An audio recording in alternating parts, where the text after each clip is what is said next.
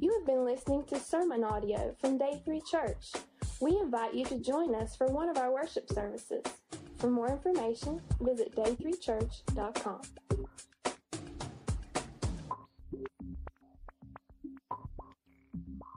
Good morning. Uh, you may not think it's a good morning after I tell you what our topic is today. But uh, anyway, uh, we're doing this series called Five Lies of the Devil. Uh, reason for that is that the Bible, among many titles that Satan has given, calls him a liar. So if he's a liar, that means he has a goal to try and communicate untruth into our lives. And the thing that's so difficult about it is that many times when Satan is whispering things into our ears, it might sound like it's good. Sometimes it can even sound like it's biblical what he's saying. And you might think, well, I think maybe I've heard that in, in the Bible. And that's why we're pointing out to you some of the things that maybe you have heard and maybe even depended on and adopted in your life could actually be a falsehood that Satan has kind of planted in your mind for a reason. we uh, so far have talked about these lies. Lie number one was this God will never put on you more than you can handle. Now, that sounds good. It sounds almost like, yeah, that's logical. I'd like to build my life around that. The problem with it is, it isn't true, guys. Because many times, just read your Bible, you'll see it again and again and again. Many times, God allows us to go through more than we can handle on purpose because He wants us to quit trusting in ourselves and trust in Him. Many of you have gone through some stuff over the last few years that taught you you can't trust in yourself. And there's stuff that you can't handle, but you found out that He can. So that's why it's a lie for you to think, well, I can handle anything coming down the pipe because you can't. God will intentionally put on you things that you can't handle so you'll learn to trust in Him more. The lie last week was this Daryl and Adam, before Adam had to leave out, uh, dealt with this topic God cannot use you.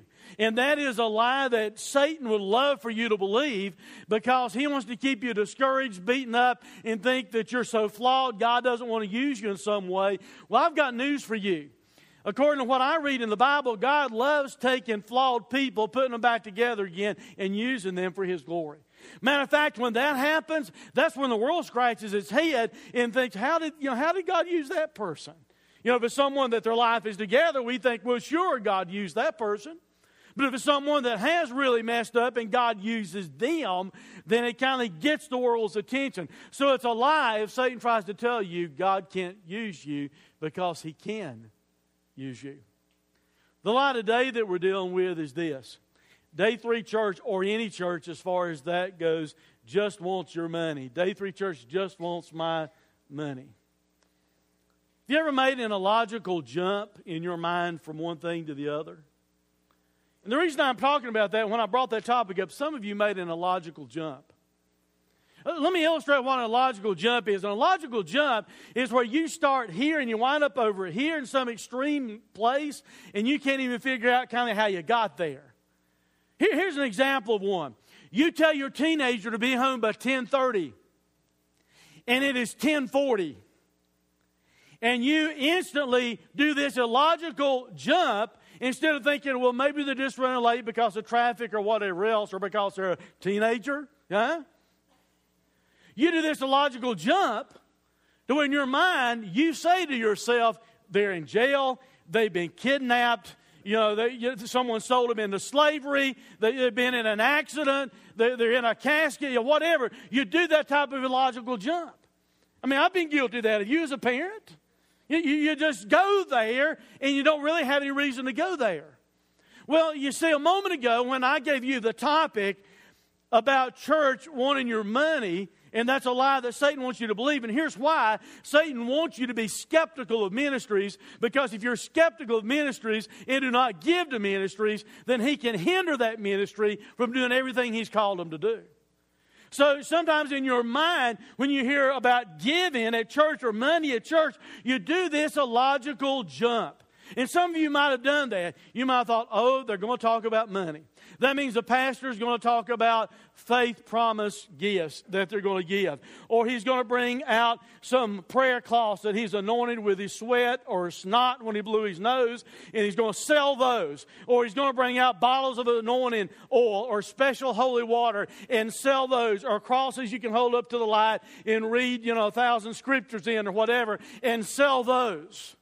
Or the pastor's wife's going to come out here in just a minute and she's going to have pink hair or blue hair and, and be crying crocodile tears and mascara running all over her face to where she looks like she's in the movie Dawn of the Dead, you know, or something like that. And she's going to come out and cry and beg until some old lady gives her life savings away because she's been tricked out of giving her money away. Now, that's the type of a logical jump some people do when they find out that a church is going to talk some about money or about finances.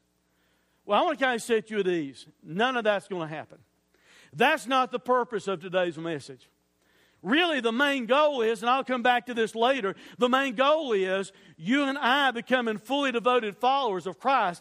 And guys, that includes our finances also to be a fully devoted follower of Christ. So I want you to understand we're not running some type of scam or scheme this morning trying to get your money. Some of you are thinking, oh, yeah, that's a new church, contemporary church. I bet they've got scanners at the door that scan our wallets in our pocketbooks to find out how much money we have when we come in. Well, well, well listen, guys, be real. It's Granite Falls, okay?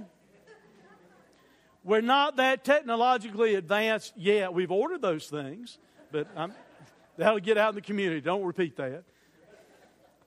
So I don't really need those things. My, see, Mike Jacobs, I stand up, Mike. See, my, Mike takes our offerings up for us, so we don't need scanners.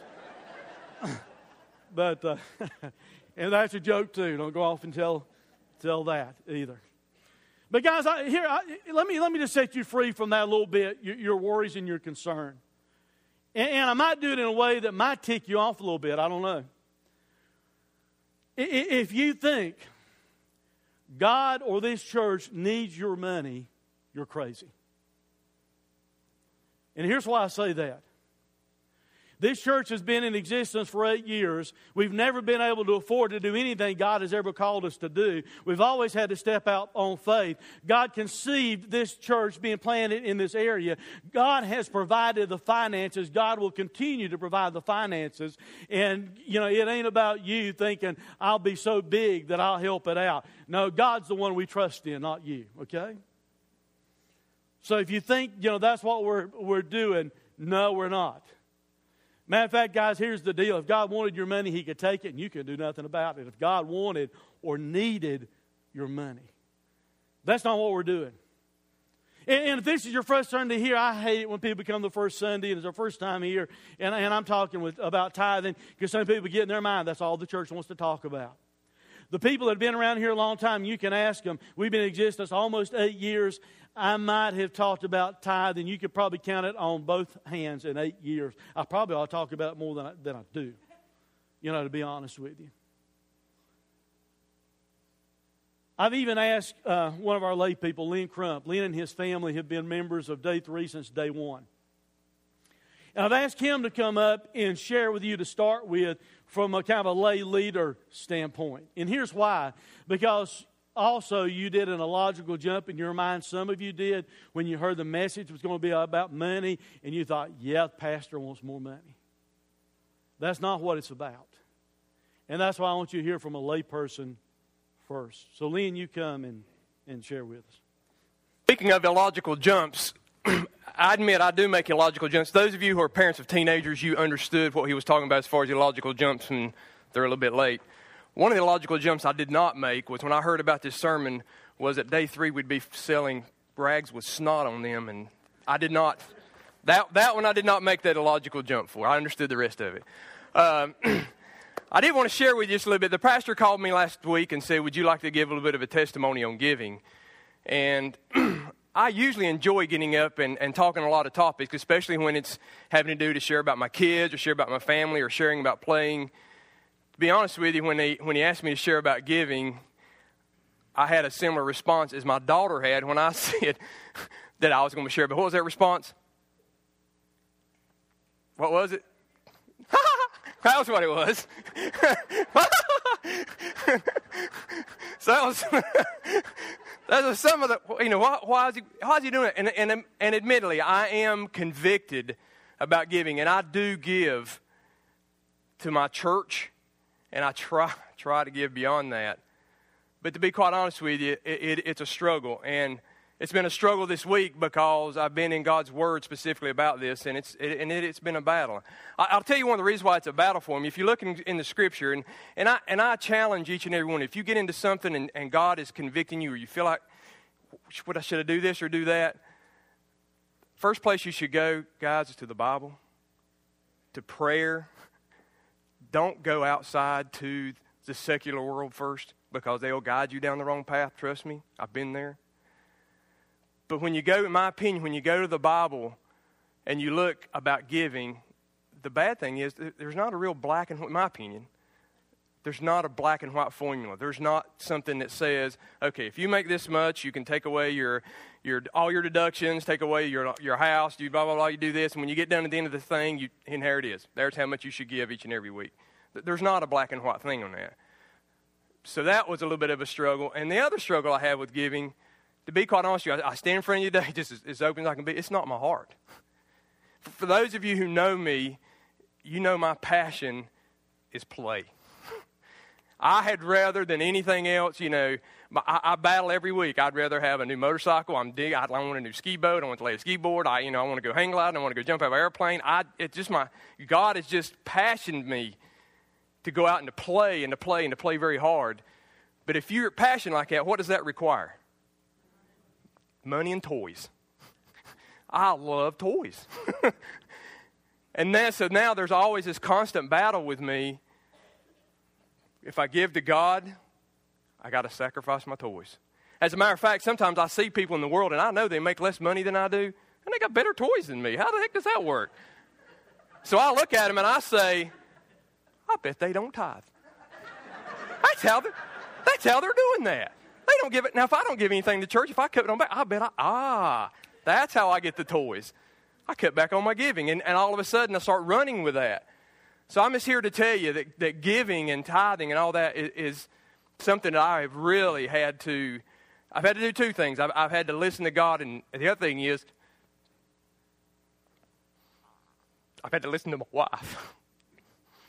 God has blessed me with a person who has an amazing heart. She's on the other side. She would give away. If, if, I feel like when for me, we wouldn't have a house, we wouldn't have food, but everybody lives around me would be very happy.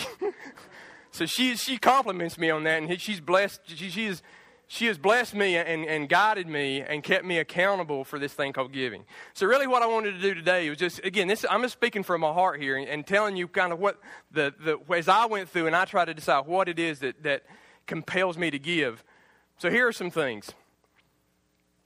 First of all, I am, I am really convinced that God blesses us to bless others. Each and every one of us in here are blessed. And I feel like, trust me, guys, I am blessed beyond measures. But I am 100% convinced that God never, never, ever blesses me or never, ever blesses us so that we can hoard it in for ourselves, so that we can glorify ourselves, so that we can have a blast, so that we can take it in, so that we can enjoy, we can do it upon ourselves. I am convinced that God blesses us so that we can bless others. Let's look at uh, just one piece of scripture here, and this will kind of open it up, I think. This is on the, the, the right at the day of the Pentecost. These are brand new, the first Christians. So Acts 4:32 says, "All believers were in one heart and mind." This is a toughie, guys. No one claimed that any possession was his own, but they shared everything they had. they shared. Nothing was their own. Everything they had. Again, this was the first Christians, and I think this is where we should be setting our, our basis. Everything they had was God's. We were stewards for everything. Everything we got, we don't own anything. Everything they had was not their own, but they shared. They shared everything. So think about that for a minute. Is that your heart? Do you really, when you think about, when you see your car, when you see your toys, when you see your house, is that mine? No. They shared. They opened up. They shared everything they had. Now, you may be thinking, okay, I'm, I'm not a blessed person. I'm barely able to make my bills. I don't own a house. I don't own a car. I'm, I'm struggling. Trust me, I, I've had the very fortunate opportunity to go visit a few third world countries. And I am here to tell you that you are, if you're living here and you live in America, you are truly blessed. If you're at the bottom, and I mean the bottom of our income level, you are in the top when it comes to the world. When we, when we were in Africa, when we were just getting ready to leave, we had, a, we had a meeting together, and the person who was leading us was actually a person from South Africa. We'd been doing our mission trip in Mozambique. And, and he gave us a, a statement that rocked my world. And that was he looked at us and said, You didn't choose to be born in America. God put you in America. When you look at these other people, they didn't choose to be in Africa. They didn't choose to be that poor. That's, they're, they're part of that circumstance. We are very blessed. I'm telling you, we are very blessed to be in, in America. So don't ever belittle that, and don't please don't ever go there, no matter where you're at, that you're thinking that you're not blessed and that you're not part of these people. No one claimed that any of their possessions was his own, but they shared everything they had. The next thing has to do with obedience. This is a toughie for me because this, this goes strictly into, if you think about this verse, and I think about obedience, I think about this verse. verse. If you love me, you will obey what I command. So, okay, if I love God, I'll obey him. But in, in the reverse of that, what does it say? What else does it say? What does it infer? If I don't do what he commands, then obviously I don't love him. So therefore, that, that enriches my heart and, and my mind and my spirit to say, you better dig in and find out what you need to do, what God is telling you to do. Because if I want to show God that I really do love him, then I got to do what he has asked me to do, and I have to be obedient. So as I began to do that, I'm thinking in my mind, what, what, what do you want me to do, God? I went back to the Old Testament a little bit. And if you go back to the Old Testament, there is a lot of scripture and there's a lot of law where the, the uh, Israelites, the, the, law was that they were to tithe, and I think everyone agrees with that. They would tithe and they were to give that money to the church. Here's one of them. If you look in Numbers, it says, Speak to the Levites. And the Levites were the ministers of the church. So you speak to the Levites and say to them, when you receive from the Israelites the tithe, therefore that tithe was going to the Levites, was going to the ministers, it was going to the church. When you receive that tithe, I give, as you, I give you as your inheritance. You must present a tenth of that tithe. Here you go. Here's that word, a tenth of that tithe as the Lord's offering. In other words, he was telling the Levites, I mean, yeah, the Levites, who were the ministers of the church, they also had to participate in this tenth thing and giving it back to the church. So no one else was exempt.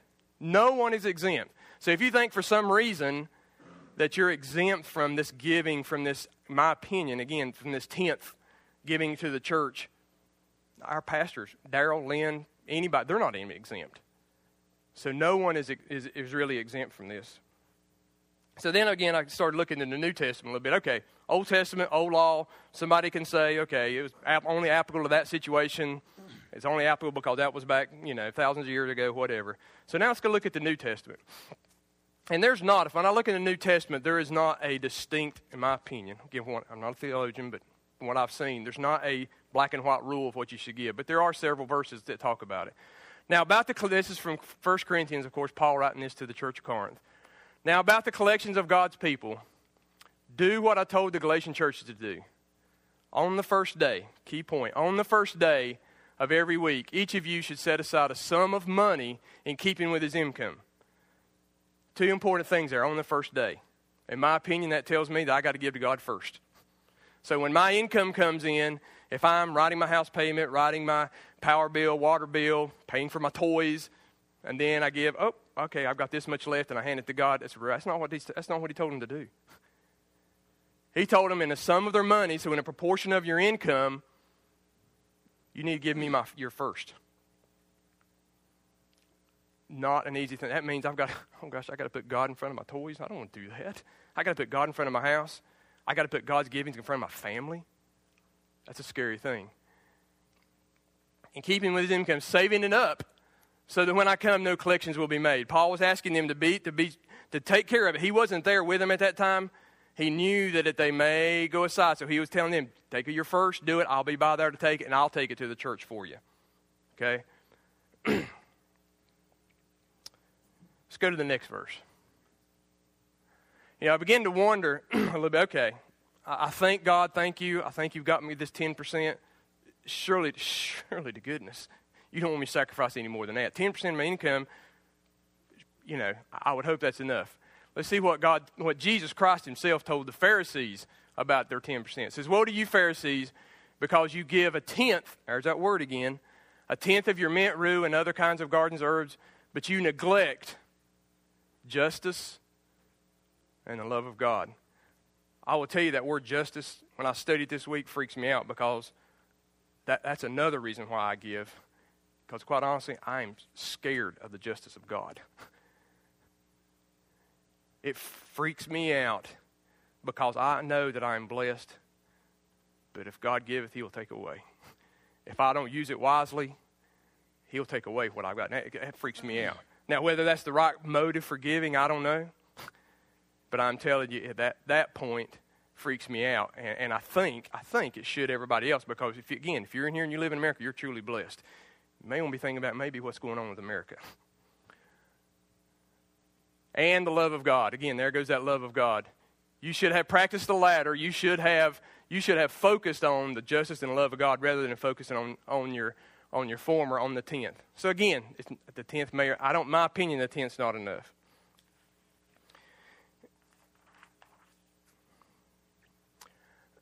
As, as I begin to do this, as I begin to, to really think about what, what I'm convicted about as far as giving goes, and again, I'm just sharing with you as openly as I know how. I do know that you have to start with giving. If I don't start with giving, if I do anything else, my nature is I'll go pay the payments. I'll logically, I'll make an illogical jump myself and somehow be able to calculate that I can go buy a new boat. I can go do this and somehow I can manipulate. Well, I won't give God quite 5%. I'll just increase my time with church and that's all okay. That all works out and I'll start making this illogical jump and it doesn't make sense. In my opinion, you have to, that's why God says, give me your first. You got to start with giving and then the rest of it will take place. I also think you should never get in a situation where you can't give. If you financially are getting into a situation, and, and again, this doesn't matter if your income's 5000 or 150000 whatever a year, it doesn't matter. You still can get yourself in a situation where you can't give. And I think that's wrong. There's some other things here, and I just want to bring up in closing some other things that really hit me. Again, as I studied this and, and really kind of convict myself, why do I give? Does God need my money? You know, I, believe it or not, I get so bold and so cocky that I think that if I quit giving to day three, day three's going to shut down. What the heck is up with that? God doesn't need my money. Matter of fact, I don't give enough that makes really that much because my income's not there. You know, I'm not substantial putting it there, but to be bold enough and cocky enough to think that, that, that God needs me. You know, I saw that on a bumper sticker just the other day. The bumper sticker said, Jesus needs you. What's up with Jesus doesn't need you. Jesus wants you, but Jesus doesn't need you. He's the creator of the world. How, why would he need me? You know, I think God, God allows me to give because that's just part of my blessing. Again, the other thing is you must give God first. I covered that again, I just encourage you to make it first. I do believe that 10%, again, I'm not the theologian, from what, and I've spent some time in prayer. What God has convicted me that 10% is, is, is the number that I should give to church. But again, that is only my starting place. Once I get to there, then that's, to me, I've met, quote, my obligation. I don't know if that's the right word, but I've met it from there. That's when I start my givings. I don't think there's any question that God expects you to sacrifice. And that's why this week has really been a struggle because I've really had to question in my heart Am I sacrificing? Am I sacrificing? Because God expects you think about it. What did Jesus Christ tell his disciples to do before they followed him? Sell everything you got. I, are you there? I, you know, I pray God never, you know, I don't, I don't ever be called to be a disciple because I might have to sell everything I got. Ooh, that's scary. But that should be our heart. And the last thing I will share this this is my biggest struggle. Let me bring up the next verse.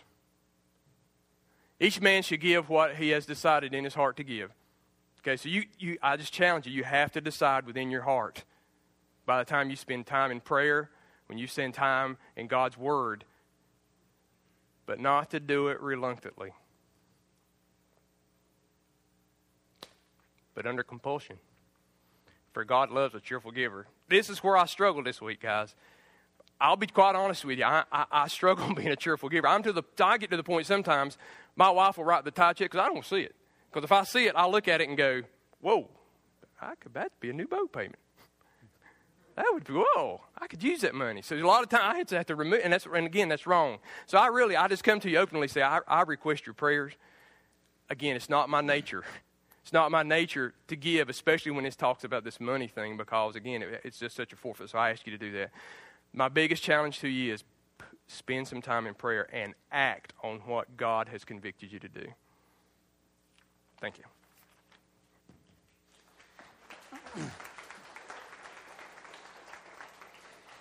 That uh, word cheerful actually means hilarious when you look at it in the original. Uh, you're supposed to be able to give and actually laugh about it and, and be that happy about it. Now, you know, some of you that are here the first time, uh, you're probably wondering what's all the Lynn stuff because we had Lynn Crump up here, and I'm the lead pastor. My name's Lynn Parsons. Uh, you probably don't want the Lynn and Lynn tag team again you know, because we're talking about money and, uh, and things like that. But uh, I want to point out to you and just stress to you this is not about some type of scam or scheme to get your money, which, by the way, parentheses, is God's money. Because God owns all of it. That's not what this is about. What it is about is you and I coming to the point that we know we are fully devoted followers of Christ, and whatever He's calling us to do, we're willing to do. We were singing in worship the last song, and while you know I did not tell Lynn what to say, and he's not told me what to say today or anything like that, I did tell Wendy, Wendy, can y'all sing that song with everything right before we come up and start the message. And here's why. Because some of you are raising your hands and you're singing with everything, with everything, and then you hear about the topic with, with everything, but, but, but not that. Yeah, with, with, with that God, I'm your with that, but, but. And you said, if we're going to be a fully devoted follower of Christ, it has to include our finances also. And that's what this is about. And you'll see in just a moment, it's actually about uh, us wanting to try and get uh, some of us some help.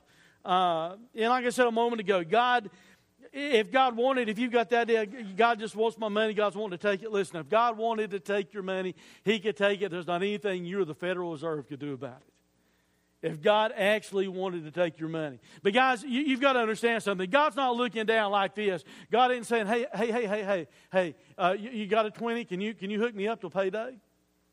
I mean, if you if you do, I'll pay you back. I'll pay you back twenty five. You'll hook, hook me up to payday. God's not doing that. And one more thing before I kind of jump into three questions that I'm going to ask. And by the way, I'm going to be in uh, 2 Kings chapter 4, uh, verse 1 through 7. So if you want to find your place there in the Bible uh, to follow along, we'll get there in just a moment. But, but here's kind of a, a free, I guess, side message that I really feel like I need to give out as we talk about money. You need to understand something. No matter how little or no matter how much somebody gives, the vision of God's uh, the vision that God has for this church is not up for sale. You understand what I'm saying? In other words, if someone were to come to me and say, I'll give you a million dollars if you'll change what you're doing and do it the way I want you to do it, I'm telling you something. It is God's church. God conceived it in our hearts to start this church. And I don't care how many million dollars somebody might want to show up and say, I'll give it to you if you'll change something. The vision of this church is not up for sale. And you're saying, oh, he just said that. You know, he, he wouldn't really do that. I, have done it before. Have. I had somebody come see me one time. They didn't like something we were getting ready to do. Was not anything wrong with what we are getting ready to do, but they didn't like it. They hadn't been tithing, and then they got this new job, and all of a sudden they could tithe. So they show up, and in the same breath of saying, I wish you wouldn't do that, they wanted to let me know now they can tithe. same breath. And it was someone I was close to, and I cried with him and everything else. But I said, listen, you need to understand something. God called us to do this. We're going to do it whether you or anybody else likes it. That's what we have to do, guys. I, I can't follow anybody's heart but God's. That needs to be what this church chases after, and that is God's vision for this church. And that vision is not up for sale. Now, having said that, I want us to look at three questions this morning. We're going to look at these verses, read these verses as we go. And as we look at these questions, I want you to understand. I know the title of the message is, uh, you know, Day Three Church or The Church Just Wants My Money. I want to turn it around because it really needs to be about you and your relationship to God. It doesn't have anything to do with this church wanting your money. Here's question number one Question number one is simply this Am I spinning out of control financially? Now, I'll tell you up front, this is going to be a little bit of a different kind of message, but it, it's stuff that I think everybody here really needs. And I want to stress something. All of you, you know, young people, especially you that are young, even, you know, teenagers in high school or college students, if you will listen, you need to really listen to what I'm going to say because you can save yourself some serious mistakes that people like me have made. I'll be transparent with you guys. I've used credit cards more than I should have in my life. And, and had more debt than I should have in my life. And it has affected me. I, I, will tell you this also. I have always, the best of my ability, tried to tithe. Because I, I, I, don't think I can afford not to, to be honest with you. People say, well, I can't afford to. Hey, I, I, I don't think I can afford not to. Because God's the one that's in control of stuff, guys. He's the one that blesses us and can withhold the blessing, kind of like Lynn was talking about. But no matter how young you are, I, I would love to have teenagers come to a class that I'm going to tell you more about in a moment that we're going to offer. Because if you can get it right early on, then it will free you up to do and be everything that God wants you to do. Some, some of you guys, especially, you, you think, well, in order to be cool, you need to spend all your money on a car so the girls will look at you. You know, if you've got the right car or the right toys that Lynn was talking about or dressing the right way, then some girl's going to think you're sexy looking and want to go out with you. Can I tell you something that will really be sexy for a lady? And that is if she comes up to you and you're in your late teens or early college student and they say, hey, what you're doing? And you say, hey, I'm saving money for my grandkids' college fund. I want to tell you something, to a real woman, that's going to be a sexy thing to her. And you're going to think, oh, she's just a gold digger, just wants money. No, she don't want to be stuck with your broke butt later on. That's what it is.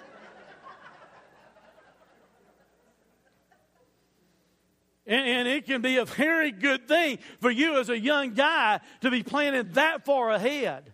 I wish I could have said that I'd done that. But really, are, are you spinning out of control financially? We're, we're going to look at a story about a, a lady here in the Old Testament, and she went to see one of the prophets, a very popular prophet by the name of Elisha. And what had happened, her husband had died, and her husband evidently had kind of participated in the school of prophets, so he was really close to Elisha, but he had some major financial problems, and he dies, and he's left this load of debt behind for his family, and now a creditor is on the way to take his children and make them his slaves. That's what the Bible's talking about. So the wife of a man from the company of the prophets cried out to Elisha, Your servant, my husband, is dead. And you know that he revered the Lord. In other words, he really loved God. Yeah, and, and, but he really loved God. He, he got himself in trouble, left us in trouble. And she goes to Elisha and she said, Now you need to do something about it. Guys, a lot of times the, people expect that from the church. They, they think the church can fix everything in their financial issues and the problems that they have. And sometimes you brought it on yourself, and God doesn't call the church to fix everything for you to be able to take care of every issue and every problem that, that you have like that. But that's kind of what she's saying. She's coming and saying, Look, my husband didn't plan well. My husband left us in a ton of debt, and now they're going to come and take our sons and turn them into slaves. In that day and time, that could happen. In that day and time, if you were to be underneath a debt to someone and you are not paying it, they could come and take you or some of your family members and turn you into slaves and use that to work the dead off. That's what could have happened in that day and time. So it's like she's coming to the prophet, to Elisha, and, and, saying, Listen, you know he loved the Lord and everything. He hung around you, Elisha, and everything like that. And, uh, and here we're in this trouble, and, and we need some help with it. They were going to become slaves. Now, I'm going to, say something, and, and I want to qualify it up front that what I'm about to say is not a political statement because somebody will go wildfire on me and go out from here and say, oh, he was talking politics. If I'm talking politics right now, I'm talking to any party that's ever been in charge. Guys, if our nation, the leaders of our nation, and we adults who can hopefully try and influence things, if we don't do something about the national debt and about the spending of our government, we're going to leave behind our children as slaves to our debts. And I'm afraid it's almost so bad we can't do anything about it. I was talking with Bill at Walmart this week when I bumped into him. Bill says, probably we're already there. That's not a political statement, guys. I'm just telling you. Li- listen, if you're expected to live on a budget, our government ought to have to live on a budget and not just print new money whenever they want money or borrow it from a good friend, a good buddy like China.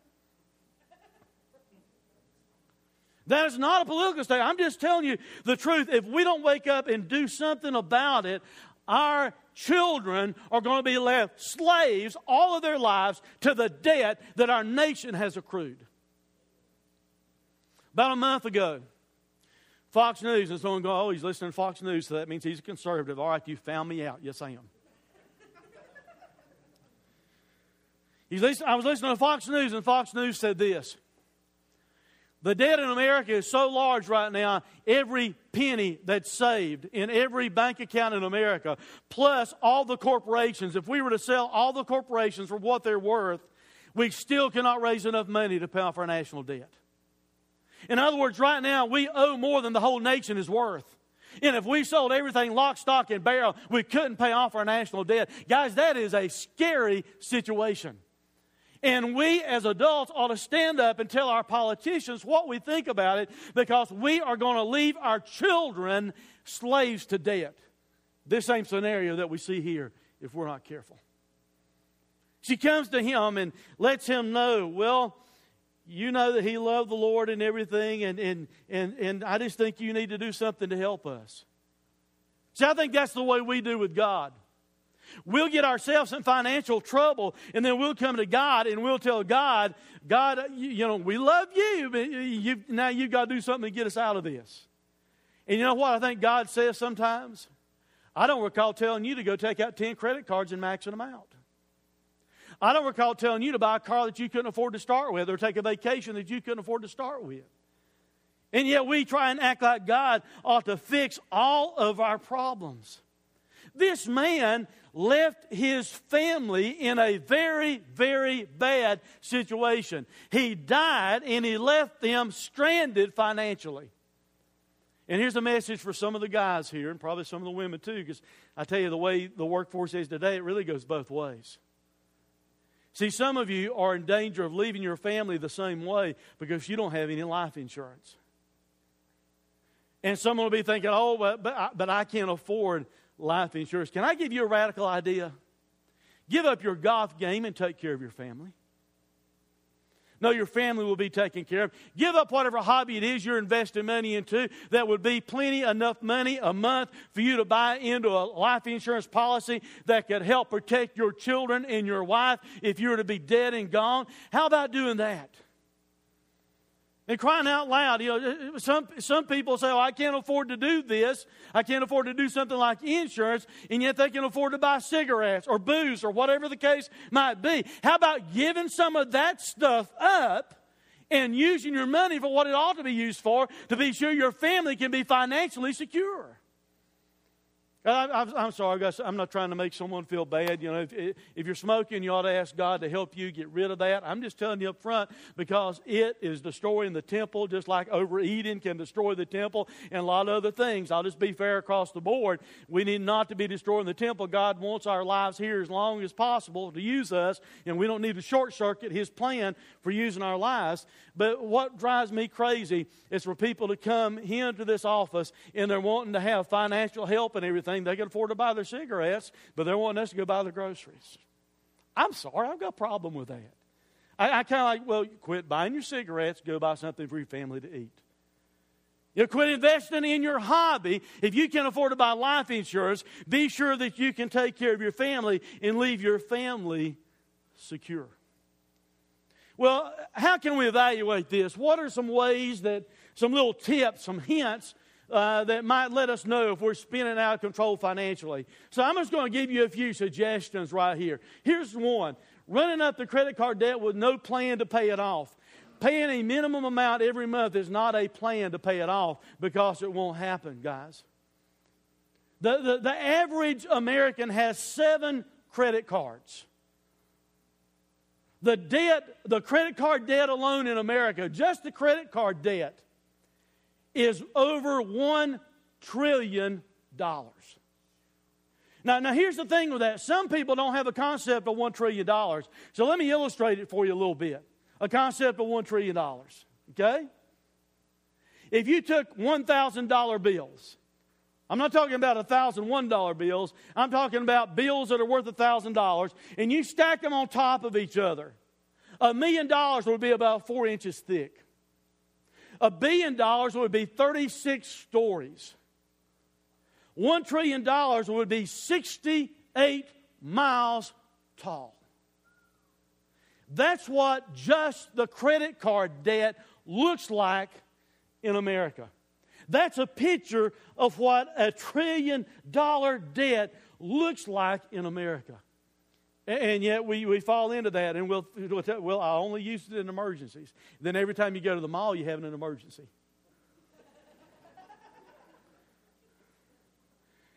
Guys, you can finance anything in America today. Did you know you could go to a pet store at the mall and you can finance your pet? Did you know that?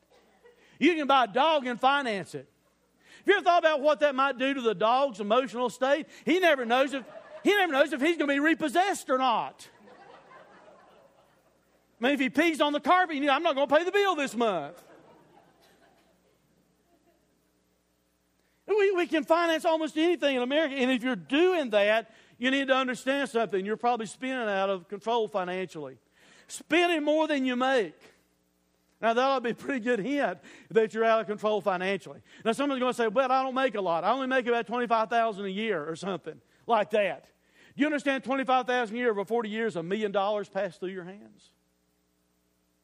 And, know, we use excuses like that that I, that I just don't make a lot oh, owing more in your car than it's worth. A lot of people get caught up into that trap just because of the way they do the trade and everything else. But that might be a little indicator for you that, that maybe you shouldn't have traded at that time. Guys, I'm going to be transparent. I've been hit with that more than once.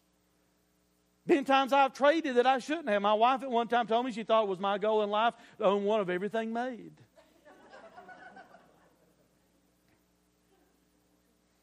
I have got better about that one.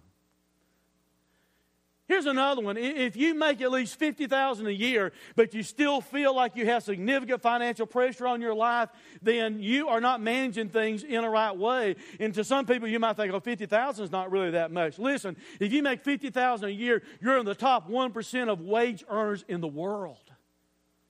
Look at the way other countries are, the way other countries live.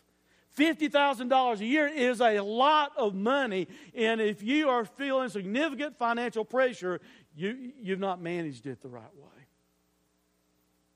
Making financial decisions you hope your spouse doesn't find out about.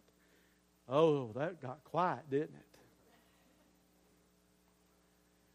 Dude bought some tree stands for me that I wasn't using anymore a few years ago. I saw him a couple of months later, and he and his wife were out in the store, and we were talking, and I asked him, How's the new tree stands doing you bought from me? And I could tell instantly she knew nothing about it.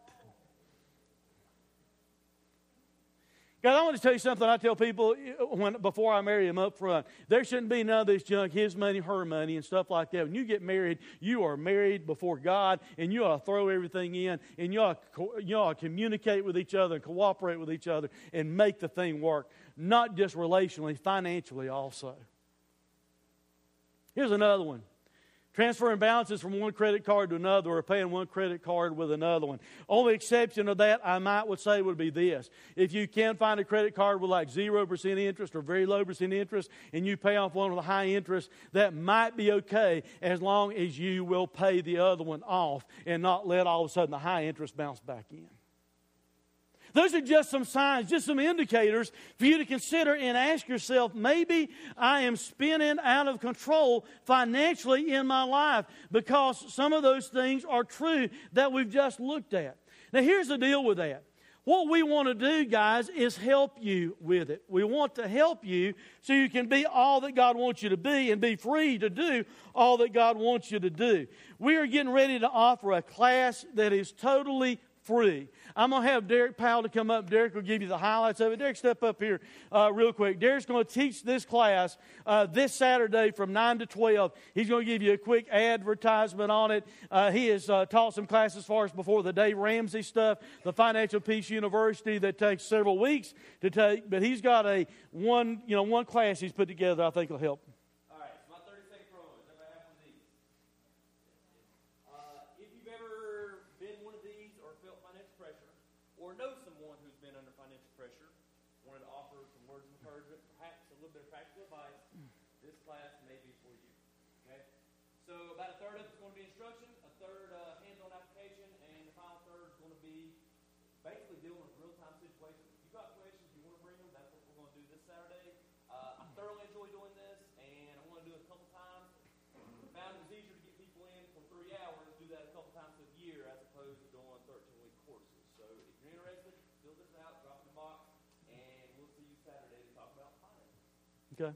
And I'm going to set you free on that too, guys, in case someone thinks, oh, if I do that, if I come, they're going to think I messed up. Can I tell you something?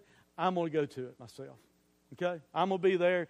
My, my wife and myself are going to be there because we need some of it ourselves.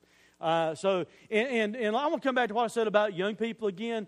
I'd love to see teenagers there. I would. Man, I'd love to see teenagers there because you need to get something started off right. He's got a scenario that he'll talk about in that class of someone uh, of someone saving $2,000 a year from age 19 to age 26, I think something like that, and never touching it and never doing it again. Stopping at age 27, never doing it again, leaving it in there around $2.3 million almost if you could find 12% interest rate. I know that's hard to do today, but it's still the same ratio. He's got another scenario that he'll talk about where a different guy did not do it from 19 until 26. He started doing it at age 27 and did it until 65, $2,000 a year, and he never catches up to the first guy. He has about 1.5 million. That's why I'm telling you it's important for you as a young person to get this right. It's important for you as a young person to start out on the right track. So I hope you'll listen, and I we'll have a lot of young people come. And that doesn't mean if you are not young, don't come. That doesn't mean if you think, well, I've already messed up, don't come, because there'll also be help for those of us that have already messed up, okay? Those of us that are needing that type of help. Here's the deal with that and why we want to offer this type of class. Look at what Proverbs says right here. Proverbs tells us this The rich rule over the poor, and the borrower is servant to the lender. Here's the deal with that as far as you and I who are Christians. I shouldn't be a slave to anybody but Jesus. I should not be a servant to anybody but Jesus. And I don't need to allow my finances or some creditor ruling over me to the degree that I am a slave to someone other than Jesus. And I'm telling you, it can happen. I've experienced it. It will happen. And that's why we want to try and help you with a class like this. Question number two I want to ask you this morning is this Am I selfish or am I satisfied? Am I selfish or am I satisfied? Look at what's said in verse 2 of our text. Elisha replied to her, How can I help you? I mean, it's like, you know, she is coming and saying, I want you to do something about this. And Elisha's kind of saying, What do you want me to do? And then Elisha tells her this. He says, Tell me, what do you have in your house?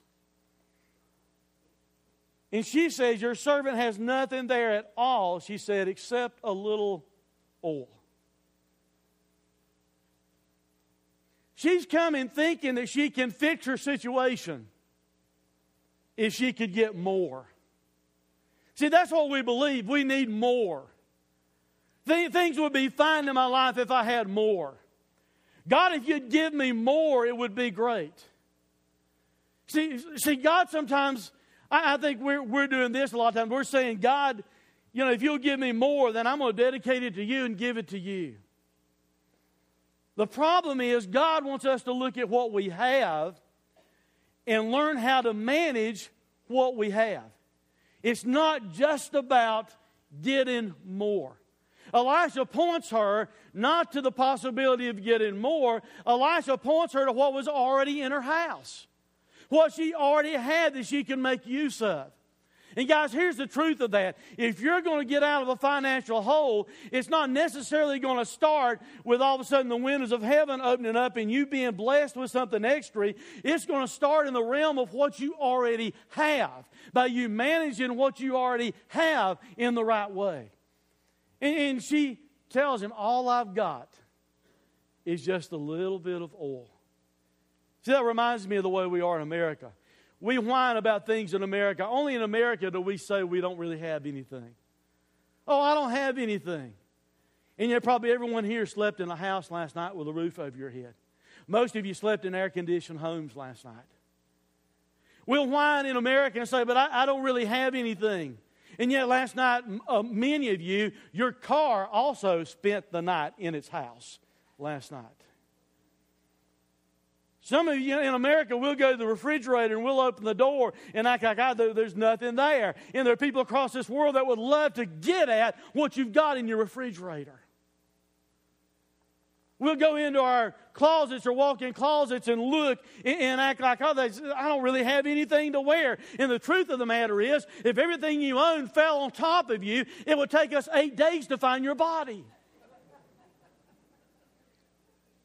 Some of you ladies who don't think you have enough shoes to wear, if all of your shoes fell over on top of you, we would never find your body and we'd just do the eulogy right there and leave you buried wherever. Guys, that's. I, you, you, know, I'm joking with you, but that's honest the way we are in America. We try and act like we don't have anything in America. I don't have anything. Well, yet in America, we spend 12 billion a year on storage units. Oh, we don't have anything, but we spend 12 billion a year on storage units. We spend 40 billion a year on our pets. I, I, didn't realize this, and I heard somebody talking about the other day. Do you realize you can buy antidepressant medicine for your dog? oh, my dog's not acting right. My dog might be ADD or something. They put medicine on your dog. You spend money on your dog for that kind of medicine. We don't have anything in America, but we can spend that kind of money in America. And we act like we just don't have anything. You see, in America, we've got this attitude God don't mess with what I have. But if you'll give me something more, I'll worship you with that. And God's looking down at us and He's saying, I'm not that dumb. I'm not that stupid. Because you see, guys, it falls back to us managing correctly what we have. Look what Jesus said here. Whoever can be trusted with very little can also be trusted with much. And whoever is dishonest with very little will also be dishonest with much. So if you have not been trustworthy in, in the handling of wealth, who will trust you with true riches? And if you have not been trustworthy with someone else's property, who will give you property of your own. Basically, Jesus is saying this manage what you have. Manage right what you have. It's not about us getting more. If you're in a financial hole, it's about us learning to manage what we have and not expecting God to give us more. This lady come to the prophet and say, I need you to fix this. Fix this. What did Elisha do? He said, Look what you've already got your house. Look what you have. Last question I want us to look at is this Am I willing to surrender everything? We were singing about it with everything. Am I willing to surrender everything? See, that's really what this is about. It's not just about your finances, it's about you, lock, stock, and barrel, surrendering yourself to Jesus Christ who loved and cared for you enough that he was crucified and bled and died so you can have everlasting life by trusting in him. Look what I said in verse 3 through 6 to start with. We'll get to verse 7 in a moment. Elisha told the lady this Go around and ask all your neighbors for empty jars. Don't ask for just a few. Then go inside and shut the door behind you and your sons pour oil into all the jars, and as each is filled, put it to one side. She left him and afterwards shut the door behind her and her sons. They brought the jars to her, and she kept pouring. And when all the jars were full, she said to her son, Bring me another one. But he replied, There's not a jar left. Then the oil stopped flowing. Now get the picture here. She decided to believe what the prophet told her and to entrust what little bit it was she had to God. She believes enough to take the little bit of oil. She said, I've only got a little bit of oil. She believes what the prophet told her enough to take that little bit of oil and start pouring. By the way, she's pouring into vessels that didn't belong to her. You know, that's a lesson for us to learn. We always want to pour into our own vessel a lot of times. She's poured into vessels that did not belong to her. And she pours, and she pours, and she pours until it is all full. And ultimately, what happens is God performed a miracle here to where she is able to sell it, pay off her debt, and have money to live on afterwards. Now, here's a picture I want you to get from that. You might be thinking, all I've got is a little bit of oil. Well, what you need to do is be willing to dedicate that little bit of oil and believe God to take care of you. She poured what little bit of oil she had, and God blessed her. See, some of you might be thinking, but you don't understand. I, I just got a little bit of oil. I, I've only got a little bit of money. What we need to do, guys, is learn to trust God with a little bit that we have, and God can take the little bit that we have and turn it into a blessing that blesses us and other people. We just have to be willing to believe Him and trust Him with what it is that we have. See, I want you to understand this. God can do more with the 90% if you're given 10%. God can do more with a 90% in your life than you can do with the 100% in your life. You do realize that, don't you? I mean, here's what I'm saying. If you think you can manage money better than God, you're crazy.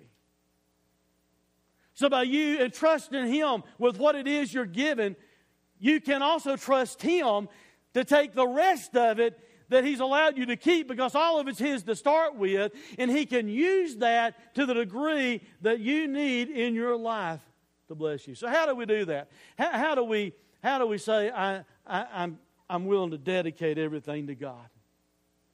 Here's here's where the here's where the fertilizer hits the fan. I'll be kind in how I say that. Dirty word, tithing. Lynn talked about it some. What's tithing? It, it, 10%. That's what tithing means. Now, people will give all kinds of different arguments about tithing. Some will say, oh, that's Old Testament law. To be honest with you, you can find tithing in the Bible before the law was ever in existence. You can find tithing in Genesis before the law ever came about. So it is pre law. So tithing is not just the law. And here's the second answer I give to people that want to say, oh, well, tithing 10%, that's Old Testament law. He, guys, here's just the way I look at it. And I think it's logical. If you think it's illogical, I'm sorry. But I think this is just logical. Should we, on this side of the cross, should we not love Jesus more than people on the front side of the cross? On this side of the cross, having seen and known that Jesus died for our sins, took his life back up, so through faith in him we can have everlasting life, should we not love him more than the people that were still looking forward for that to happen one day? It's just logical to me. We ought to love him more on this side of the cross. Now, some people have other kinds of excuses about, you know, why they can't do it, why they can't tithe.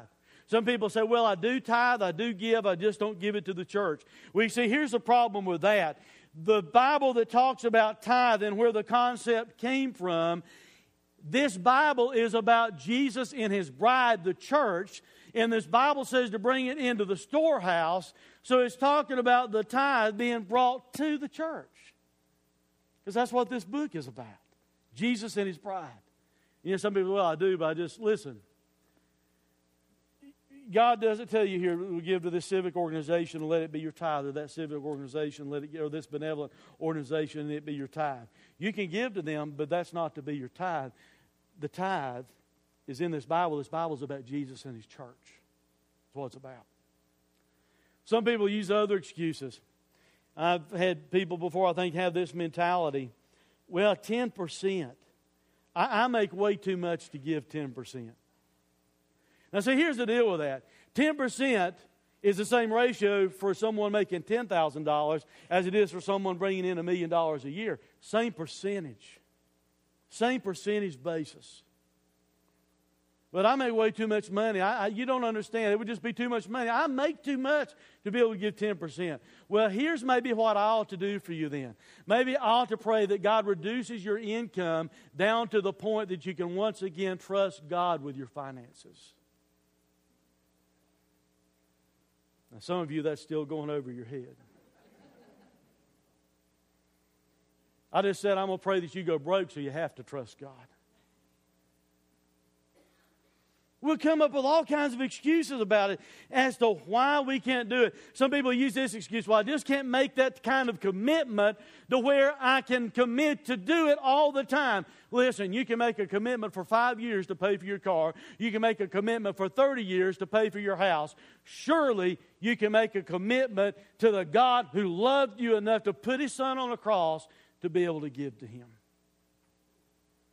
Because we do make commitments and you do have financial commitments. Second part of it is offerings. And I'm not going to say a lot about offerings except it's this. Offerings is anything above 10%. Anything beyond that, God, you know, God tell you to give an offering in some special way. You'll give it to send somebody on a mission trip. You take a mission trip, whatever. God tells you to give an offering, then be willing to give an offering. Guys, here's what God says in the Bible in Malachi 3.10. Bring the whole tithe into the storehouse that there may be food in my house, God's house. Test me in this. Give him a trial, he says. Just try me out, says the Lord Almighty, and see if I will not throw open the floodgates of heaven and pour out so much blessing that you'll not have room enough for it. The woman only had a little oil, but she believed enough to do what she was told to make a commitment with a little oil and God used it to bless her and used it to go beyond even meeting her needs. Really, what this stuff about giving boils down to, it's a love issue. That's what it is, it's a love issue. The Bible says this no one can serve two masters. Jesus is talking. Either he will hate the one and love the other, or he will be devoted to the one and despise the other. You cannot serve both God and money. So the reason I like the NIV here is this. Though King James said God and mammon, people thought, I don't know what mammon is, so I'm cool. Here's what it is it's money. You can't let two different things rule over you. You need to let Jesus be the one that's ruling over you. And it comes down to a heart issue. Do you love God more or do you love your pocketbook more? Do you love Jesus more because he paid for your sins on the cross or do you love your toys more? What do you love the most? It's a love issue. The lady, after she received this blessing in verse 7, here's what happened at the end of the story. She went and told the man of God. I mean, to me, it's almost like she does this. All right, I better get it right this time. God's blessed me. Elisha, what do I do with this? What, what do I need to do with this? We, we were messed up before. My husband left us in a bad situation, but now God's blessed me. So, so what do I do with this? She comes to Elijah and asks what to do with it. And he said, Go sell the oil, pay your debts, you and your sons, and live off what is left. All she had was a little bit of oil. Instead of a, she, I think she came to Elijah thinking, oh, the prophets need to take up an offering for me and need to take care of this situation. They're coming after my sons. They're going to make them slaves. Instead, Elijah said, What do you have already in your house? I want to teach you a lesson to manage what you have. Focus what, on, on what you already have in your home. And when she did what Elisha told her, God blessed her and took care of her needs. So, what do we need to do today? I've got a warning for you. We're about to sing the song with everything again. How are you going to sing it this time? I mean, are you going to sing it really from the, from the mindset of saying, God with everything? God, this too. God with everything, with all that I am. Is that the way we're going to sing it? Because, guys, here's the deal God loved you so much, He sent His Son and put His Son on a cross for you. Surely, to goodness, if God would put His Son on a cross for us, surely we can commit to give 10% to Him. So, in just a minute, as we sing a reprise as an invitational this morning of with all that I am, with everything.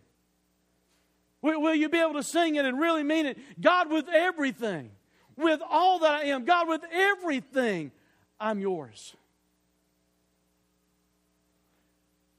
You may be wondering, well, what really needs to happen now in your own life? You may be asking yourself, well, you know, how do I how do I deal with this message? What am I supposed to do?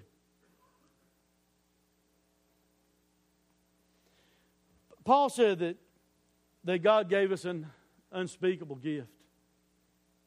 Look here at this, uh, at this verse. He may have to back up to get it. It says, Thanks be to God for his indescribable gift. Some people think that Paul was talking about an offering that had been taken up. I actually think Paul was talking about the indescribable gift of Jesus. Thanks be to God for his indescribable gift. In other words, if God, if you did that, God, if you did that for us, we ought to, we ought to at least give. We ought to be willing to serve. Last week we had a table set up, and it's out there today also, out here in our lobby. And if you are not involved in some type of service role or capacity in this church, I've got news for you. God wants to use every one of us in some capacity. And when we're through in a few minutes, you can go out there to that table, and it's not only with everything talking about your money, it's also with everything your time, with everything your gifts, with everything your abilities. Allowing God to take you as He has made you and use you. So, what should you do now? Some of you have never came to Christ as your Savior to begin with. And right now, you don't know that you have everlasting life. And some people almost think, well, how in the world can you know that? See, some people think, well, I have to wait till I die to find out if I do. If you wait till then and you find out it's bad news, it's too late to do anything about it.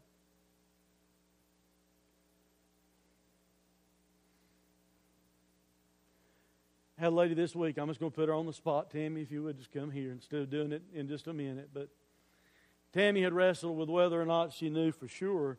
And then she came and we talked some on Tuesday, and now Tammy knows for sure. Amen. Amen. All okay. you got to do is okay. ask Him to come into your heart and forgive you of your sin. And that's the promise He's made you. And you just got to trust His word in faith, and you're going to heaven. So you, you depend upon His word, not your emotions, not how you right. feel about things. Thank you, Tammy. So you may be someone here that's wrestled with that and you don't know for sure. What you need to do today is receive the indescribable gift that God has for you, and that's eternal salvation through Jesus. Some of you may be here and you've already done that, but you've never done this. You've never been scripturally baptized. Because Jesus also tells us to do this. It's a picture of the old person being gone and a new person alive. And you might come this morning thinking, well, I didn't plan, I didn't bring a change of clothes or anything else. We'll get you as dry as we can. If God tells you you need to be baptized, we'll get you as dry as we can before you leave. It's raining outside, you're going to be wet anyway.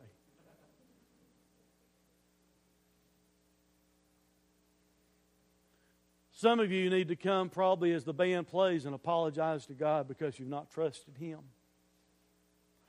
or because you have let your finances spin so much out of control that you just feel like you can't give or you can't tithe. And if that's where you are, I believe God wants to help you if you'll admit to Him that you need the help and you're sorry that you've not trusted Him with your finances. A lot of you, I think, need to pull out that little card and sign up for this Saturday morning And before you leave, drop it in these pedestals back here so we'll know how to plan and how many people's coming. You need to sign up and come for the helps that we want to give you free of charge. We don't want anything from you. We're not going to try and sell you anything that morning. Daryl's not going to be trying to sell you some type of book or some type of get rich scheme. He's there to help you. And some of you need to fill that out, drop it in, and come this Saturday. Let's pray. Father,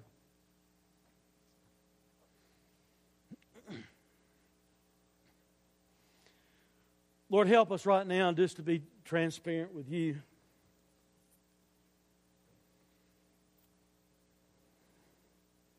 God, I so wished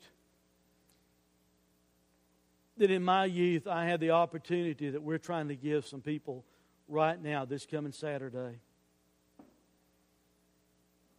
God, I wish I'd had someone to show me how to manage finances and how to do it right. God, I wished I'd spent more time in tune to you than I did in tune to my own wants and desires many times in, in making purchases or using a credit card. God, I feel like there's many here today that's feeling the same thing. So, Father, we, we pray, God, that you just help us to trust you.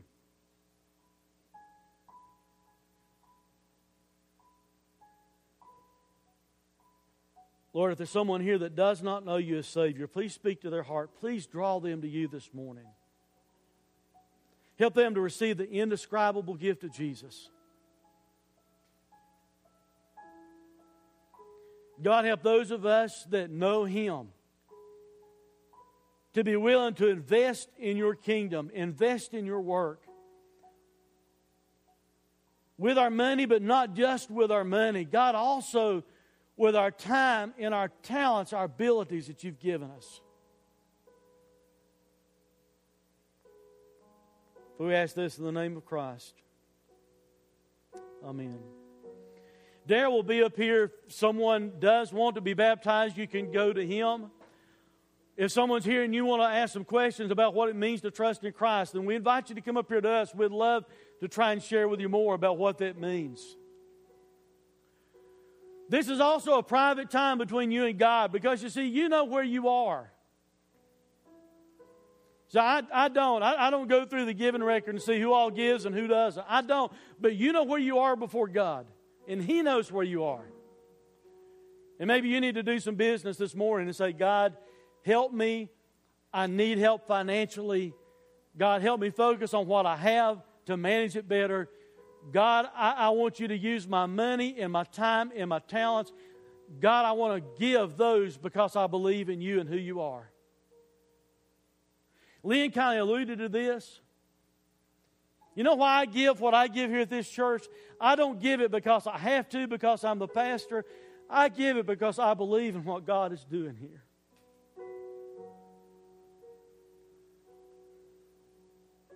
I am 54 years old God has blessed us to baptize 54 people this year. I've never had that happen to baptize as many people as I am years old.